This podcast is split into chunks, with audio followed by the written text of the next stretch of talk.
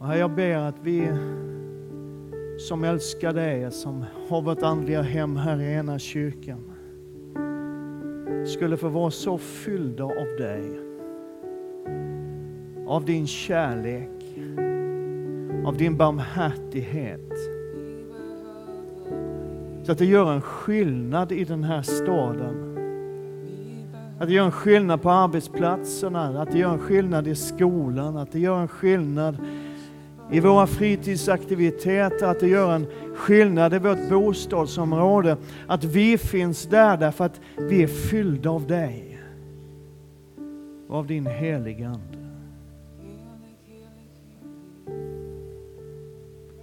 Kom och rör vid oss.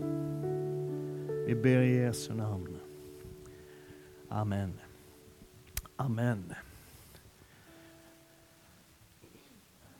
Hörrni, igår så, på kvällen så pratade vi om den kallelse som vi har fått som enskilda kristna och som församling.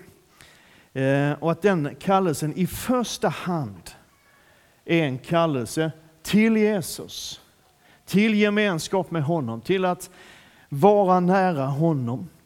Vi läste från Markus 3 där det står att Jesus gick upp på ett berg och kallade till sig de som han hade utvalt och de kom till honom. Och det är ju liksom en av målsättningarna med en sån här helg, med en församlingshelg, att vi möts en, ett par dagar på det här sättet, så är ju ett av målen med det att vi ska få komma till honom, komma till Jesus. Eller hur? Att vi ska få dra lite närmare honom, bli förnyade i vår relation till honom, få ett nytt möte med honom, på nytt igen bli förälskade i honom, på nytt igen bli fyllda av eld och glöd och, och tro och hopp och liksom känna att det finns en framtid. Det finns någonting som är större än energikriser och ekonomiska kriser och hur mycket räntan är och alltihop där. Det finns någonting som är mer värt än det, som betyder mer än det. Amen. Och han utsåg tolv som han kallade apostlar. De skulle vara med honom och han skulle sända ut dem att predika. Så sa vi igår att det var liksom två saker framför allt då. Det finns en massa grejer som lärjungaskapet innebär. Men två grejer, två huvudgrejer i lärjungaskap, att tillhöra Jesus och att följa Jesus. Det är att vara med honom och att predika evangeliet. Är du här då? Jag har lite feber så jag behöver liksom din respons idag. Jag brukar inte be om den, men nu gör jag det. Var med! Det handlar om gemenskapen och det handlar om uppdraget. Det hör ihop, gemenskapen som vi har med Jesus och med varandra hör ihop med uppdraget och är liksom beroende av varandra. Uppdraget blir liksom ingenting ifall det inte finns en gemenskap med Jesus och en gemenskap med varandra bakom det uppdraget. Det hade varit tämligen värdelöst, törs jag påstå, om vi liksom var fri fräsare allihopa, körde vårt eget race och vi var ute var och en av oss på gatorna och bland människorna och försökte vinna människor till vår lilla grej. Eller hur? Det funkar inte och det är inte det som är meningen, utan vi hör ihop en gemenskap som har fått ett uppdrag. Det är den levande Gudens församling. Och grunden för allt det, det är att vara med Jesus. Vi ska gå till första Johannesbrevet, för där står det så här då. Första Johannesbrevets första kapitel, vers 5-7. Detta är det budskap som vi har hört från honom och förkunnar för er. Gud är ljus och att inget mörker finns i honom. Om vi säger att vi har gemenskap med honom och vandrar i mörkret, då ljuger vi och handlar inte efter sanningen. Men om vi vandrar i ljuset, liksom han är i ljuset, då har vi gemenskap med varandra. Och Jesu, hans sons blod, renar oss från all synd. Han är ljus. Och om vi lever i honom som är ljus, så har vi gemenskap med varandra. Amen. Lite tidigare i samma brev, bara ett par verser tidigare, så säger, Johannes så här. Det vi har sett och hört förkunnar vi för er, för att också ni ska ha gemenskap med oss. Och vår gemenskap är med Fadern och hans son Jesus Kristus. Gemenskapen med Jesus, som vi pratade om igår, för med sig att vi har gemenskap med varandra. Och det, det, finns ju någonting, jag vet inte om du tycker det är härligt eller lite jobbigt, men det finns någonting i det här att vi som kristna liksom inte kan välja bort varandra. Det var inte många amen på det. Alltså man kan inte säga att jag följer Jesus och struntar i de andra. Det finns inte i Guds rike. Och när Bibeln talar om gemenskap så använder Bibeln i Nya Testamentet ordet koinonia. Det har de allra flesta hört, tror jag. Eller hur? Och det kommer av ordet koinon som betyder att ha del med någon i något. Att liksom stå tillsammans med någon i någonting. Att vi delar på någonting tillsammans. Och Det finns liksom genomgående i hela Nya Testamentet. Och jag ska inte ta så särskilt många av de bibeltexterna. Ehm, men jag vill ta, ett par stycken, för det här tror jag är viktigt att vi liksom påminner oss om det här. Att Gud är trofast, skriver Paulus i första Korintierbrevet. Gud är trofast, han som har kallat er till gemenskap med sin son Jesus Kristus. Han har kallat oss till koinonia, att ha någonting gemensamt tillsammans med Jesus. Amen. I Filipperbrevets tredje kapitel så skriver Paulus så här att jag tackar min Gud varje gång jag tänker på er. Det är bra betyg. Det är inte alltid man kan... Nej. I alla mina böner ber jag alltid med glädje eftersom ni har varit med i arbetet för evangeliet från första dagen och ända till nu. Om man då bara gör en snabb koll, vad står det egentligen här liksom i grundtexten? Så står det att i alla mina böner, eh, i alla mina böner för er alla ber jag alltid med glädje eftersom ni har varit med i koinonia för evangeliet. Från första dagen ända till nu. Och ser, ser du det här? Det här är väldigt tydligt.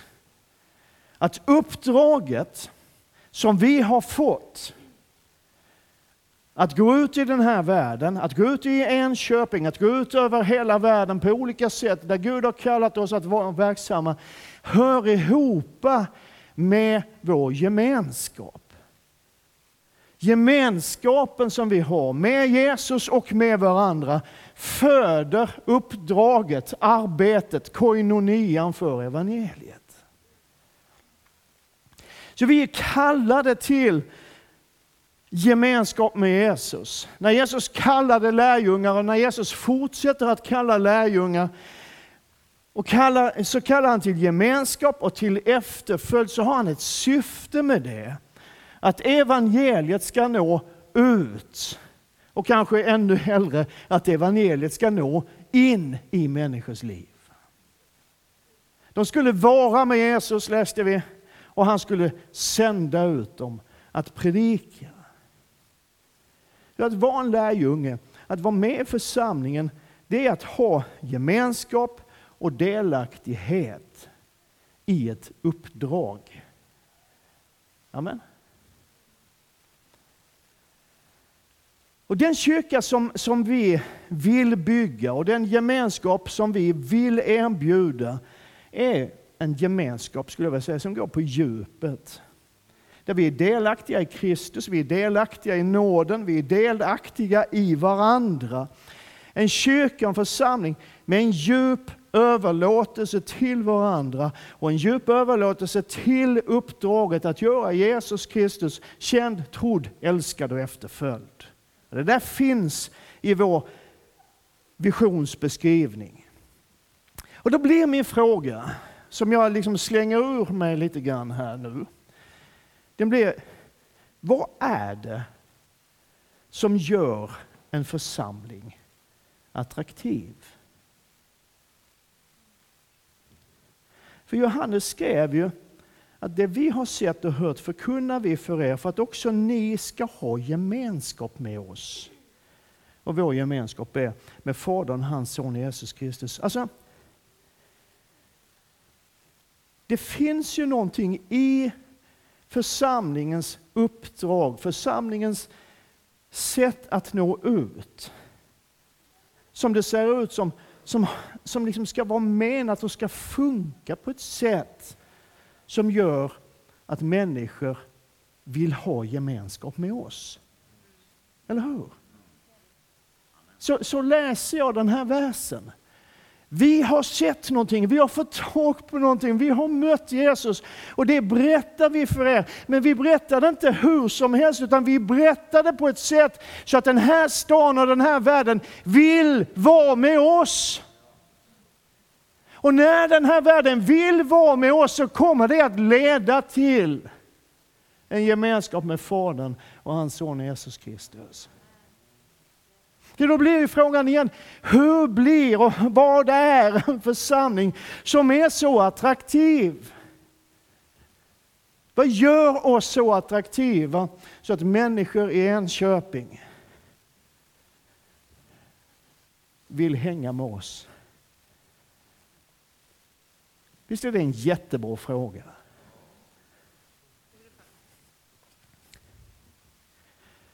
Så då tänker jag, då delar vi in oss i grupper och så löser vi det.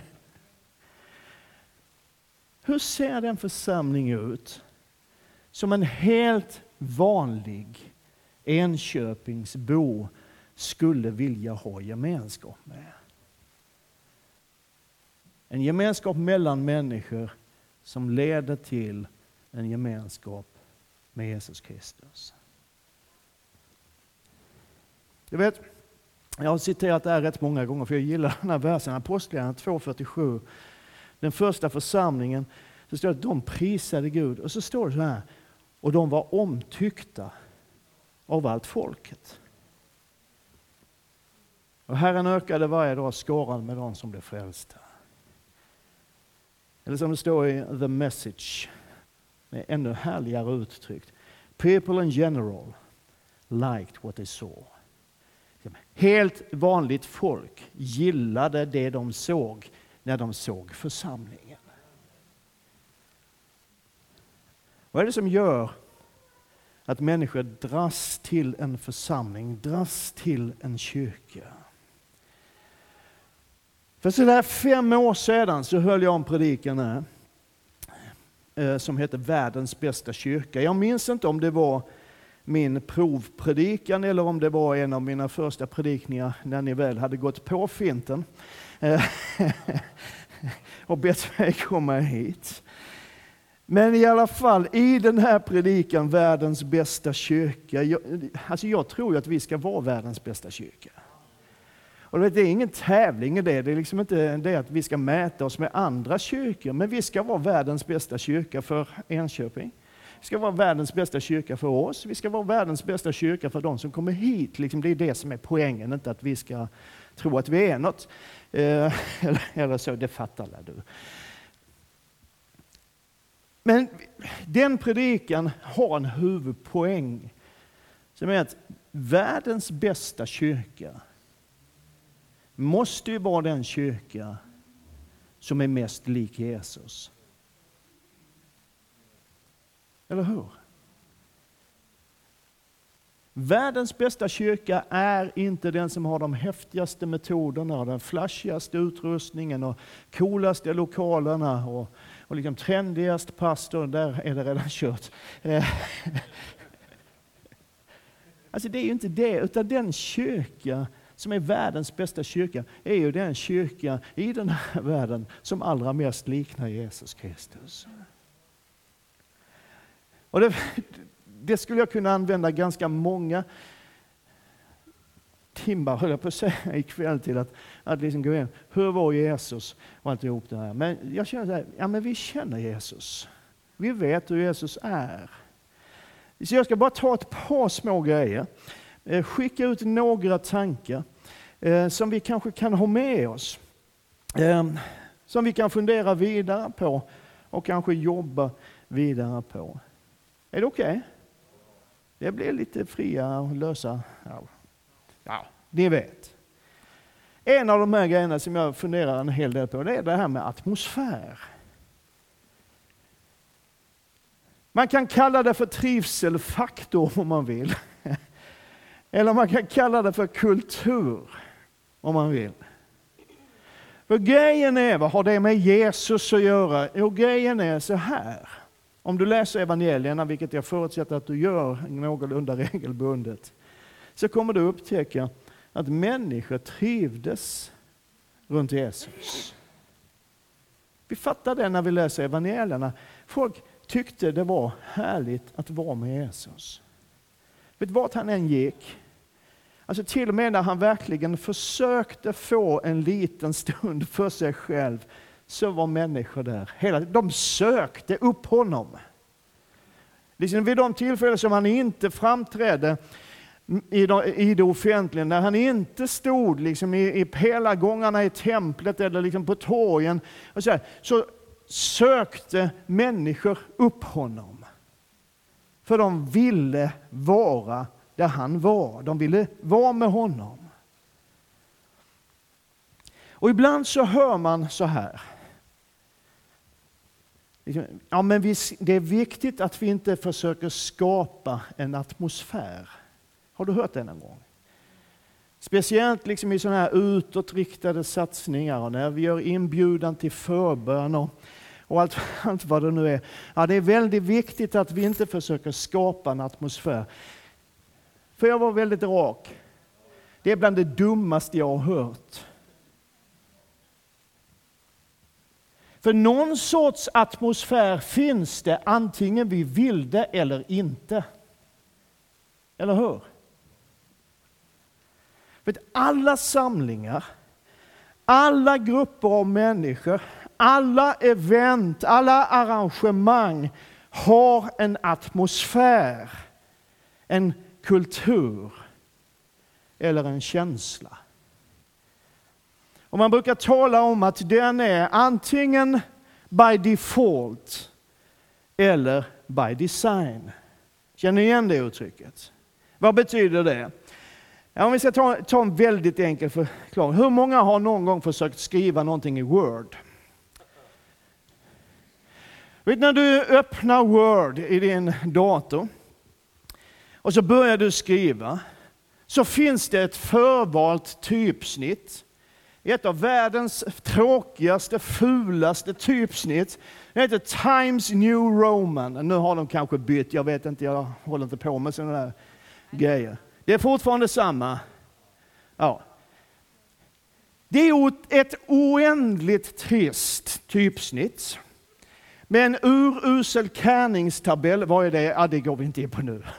Det är jättetråkigt. Och sen så om man då vill, liksom, man kan använda en sån här mall, färdig mall, så du ska få lite snits på det hela. Så är det någon som har kommit på, ja men vi kan sätta rubriker mellan rubriker i det ännu sämre typsnittet areal. Och är du förskolefröken så är det Comic Sans. Och varje gång någon använder Comic Sans så dör en liten kattunge.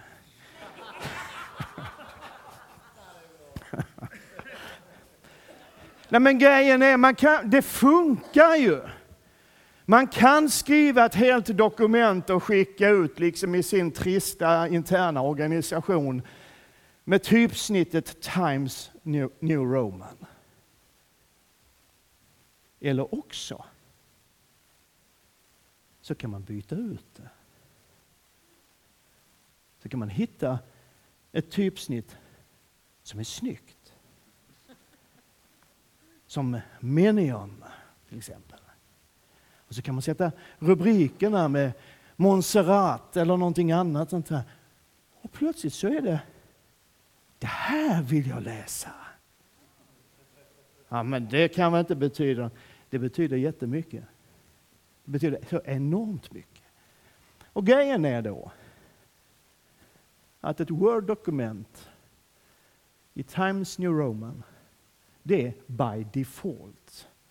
Det är förvalt. Det, är, ja, men det blev så där.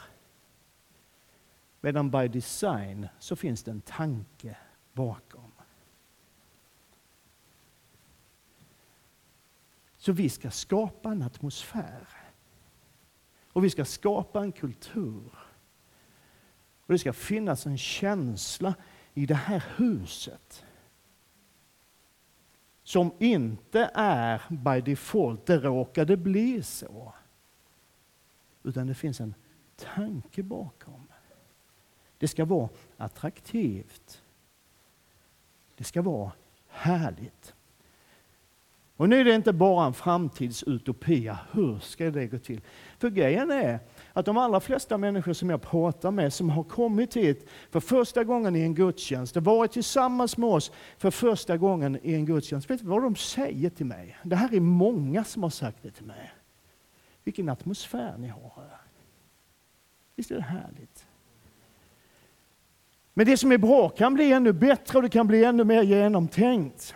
För vi är, jag tror att vi som församling, vi är ganska bra på att få människor som är helt nya i vår gemenskap och känna sig välkomna hit. Vi hälsar på dem, vi kollar vem är du och var kommer du ifrån? Och alltihopa det här. Vet du, det finns ju ett steg till.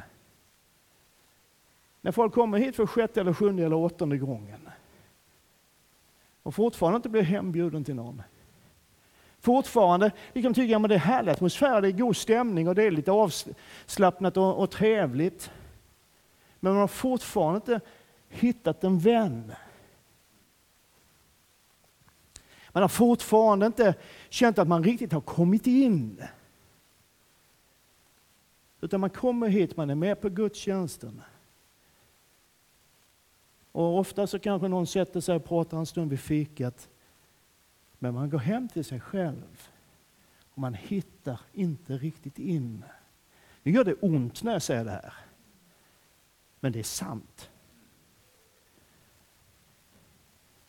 Det är en bit av vår atmosfär och vår kultur som vi behöver jobba på. Sen vet jag att det finns undantag. Det är inte alltid så här. Det finns människor som hittar in direkt och kommer in och är med på alla möjliga sätt. Men generellt så är detta, vågar jag säga, och du får slå mig efteråt om du tycker jag har fel, det går bra. Jag kommer att slå tillbaks.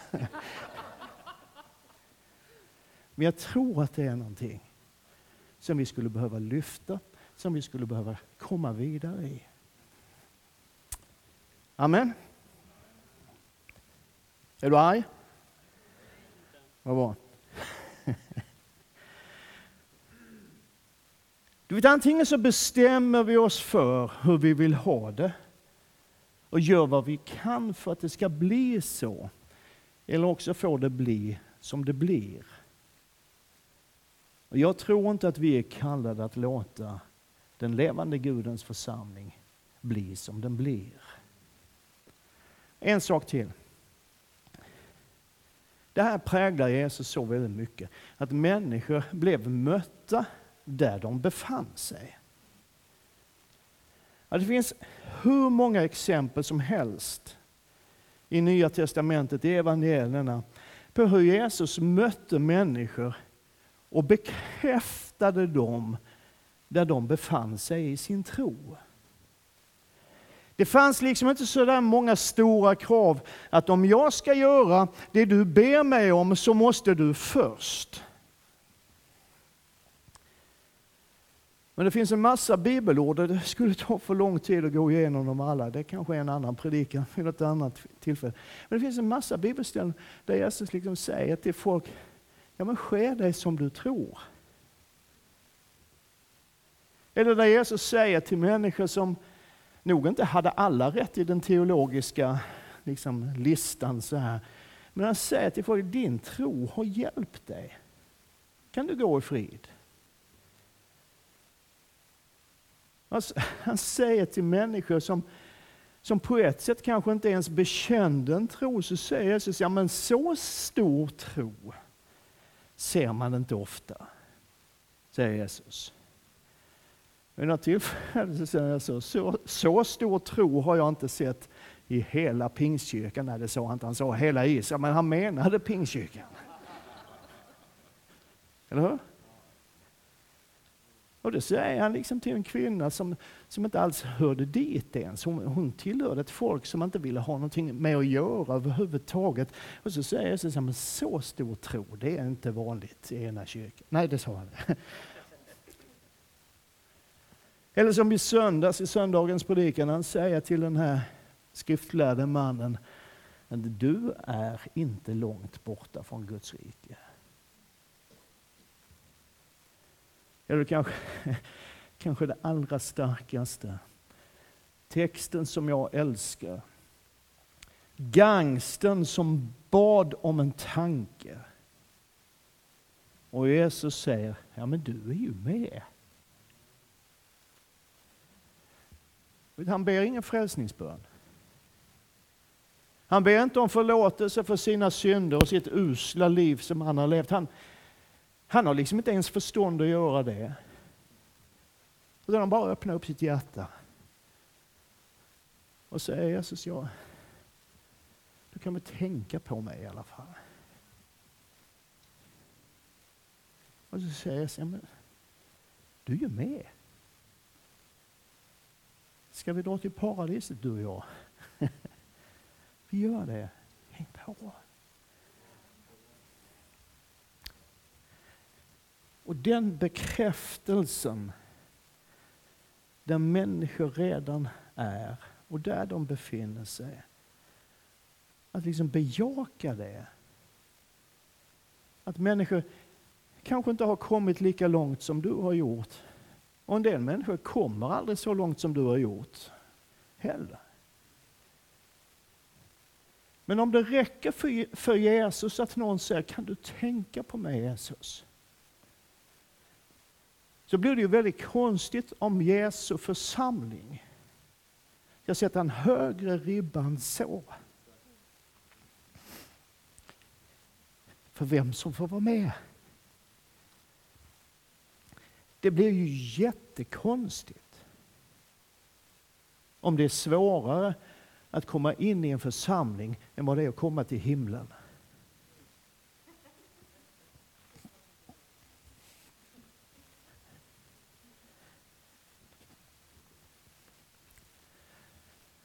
För tanken var ju, som jag läser texten i första Johannes, att den gemenskap som människor upplever med oss ska leda till en gemenskap med Jesus. Eller hur? Och det finns massa fler grejer som jag skulle kunna ta upp, men, men jag vill liksom ge dig och mig ikväll en idé, en riktning som vi kan röra oss mot tillsammans under hösten och den tid som ligger framför Därför att en kyrka som attraherar, det är en kyrka som liknar Jesus. Eller som Daniel Alm, jag tror det var han som uttryckte det, jag tycker det här är så bra. En kyrka som inte bara talar om Jesus, utan talar som Jesus. Tänk om vi kunde vara en kyrka som inte bara talar om Jesus, utan talar som Jesus. Så vad är det som gör oss lika Jesus? Att vara med honom. Det man umgås med blir man lik. Men hur blir vi ännu mer en kyrka som tydligt målar bilden av honom? Och Det finns en mängd saker, men jag, jag vill bara lyfta en grej här. Mest av allt, älskade vänner, så är det den helige Ande som gör oss lika Jesus. Och vet du, jag tror att vi ibland, nu sticker jag ut hakan rejält, men eh, du börjar bli van vid det. Jag tror att vi ibland har gjort ett litet misstag i den karismatiska avdelningen av kyrkor som finns i vårt land och i vår värld. Man behöver ju inte alltid ställa saker mot varandra, men om man känner för att göra det, och det gör jag ibland, så går det nog att upptäcka, tror jag, att vi karismatiker, pingstvänner, ibland har lagt lite väl stort fokus på de andliga gåvorna, på tungotal och profetia och allt det där. Och det är ju viktiga saker, det är superviktiga grejer, men vi måste komma ihåg att Andens gåvor, det är ju som verktygen i verktygslådan. Jag vet inte liksom vilket, vilket glädjerus som far genom din kropp när du ser den där lådan från Clas Olsson som står i garaget och samlar damm. Det är, jag pratar om min verktygslåda nu. Ja, men det är bra med verktyg. Eller hur? När man ska ha dem. När de behövs. Men de har liksom ingen funktion eller värde i sig själv. De är ju till för att göra jobbet. Utan jag skulle vilja slå ett slag för det som Bibeln kallar Andens frukt. Amen. Visst är det härligt? För kolla här. Det står så här i Galaterbrevet 5. Andens frukt är kärlek och glädje och frid och tålamod och vänlighet och godhet och trohet och mildhet och självbehärskning, Ubbe. Eh.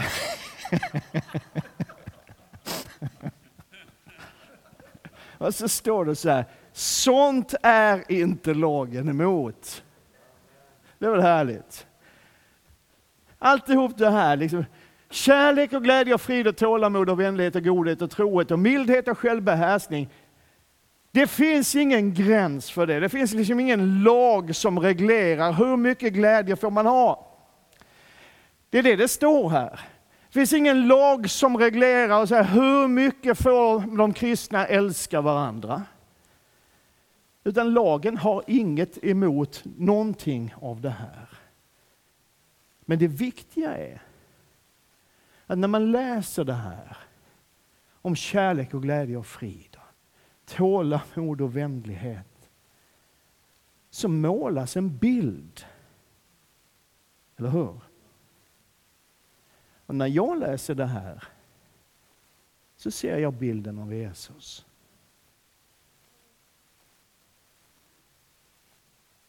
Faktum är att Bibeln på olika ställen och i olika sammanhang listar alla de här grejerna och säger att Jesus är vår glädje, vår frid. Han är vår frid och alltihopa det här. Allt det här är Jesus. Och genom den helige Ande så läggs det ner i den levande Gudens församling och ner i ditt liv och ner i mitt liv. Och nu blinkar det rött, så nu har jag talat i 30 minuter. Jag tror att Gud vill kalla oss in i en djupare relation med Jesus, till en ny uppfyllelse av Anden. För gåvornas skull, yes. Vi kastar inte ut dem. Vi vill ha de andliga gåvorna. Men kanske framför allt för fruktens skull. För alltihop det här som står där bakom min rygg nu, är ju väsentliga byggstenar i den atmosfär som vi vill skapa. I den församling som vi vill vara. Så när vi går in i lite grann bön och det, det kommer att vara på lite olika sätt och så. Men ta tillfället hur du nu än ber och vilken station du nu går till, om vi har olika stationer och sådär.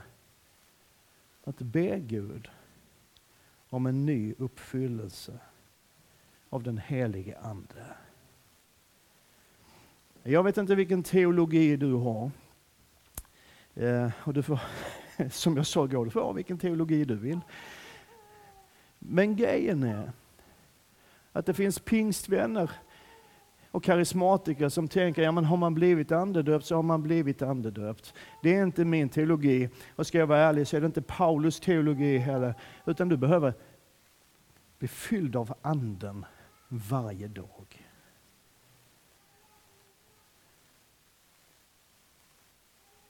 Så låt den helige Ande röra vid dig den här kvällen. Låt den helige Ande få förlösa glädje och kärlek och frid och alltihop det där som bidrar till att måla bilden av Jesus. Jag tänker att vi är ju ganska så många i den här församlingen, vi är inte så jättemånga här ikväll, men vi är ju ganska många i den här församlingen. Och jag tror att vi tillsammans som församling kan vara med och måla bilden av Jesus Kristus över hela vår stad. Varje arbetsplats, varje skola, varje bostadsområde. Var du nu tillbringar din fritid i, i olika sammanhang. Tänk om vi är tillsammans varför söka Guds ande? På nytt igen bli fylld av honom. Och han får förlösa kärleken som kan möta människor där de befinner sig, bejaka människor där de befinner sig, bekräfta människor där de är. Förlösa det som som skapar en atmosfär som inte är fejk, som inte är påklistrad. Det bara är så här, för vi älskar varandra och vi älskar människor. Och så får vi måla en jättebild av Jesus Kristus över hela Enköping och ända bort till Öresundsbro. Amen.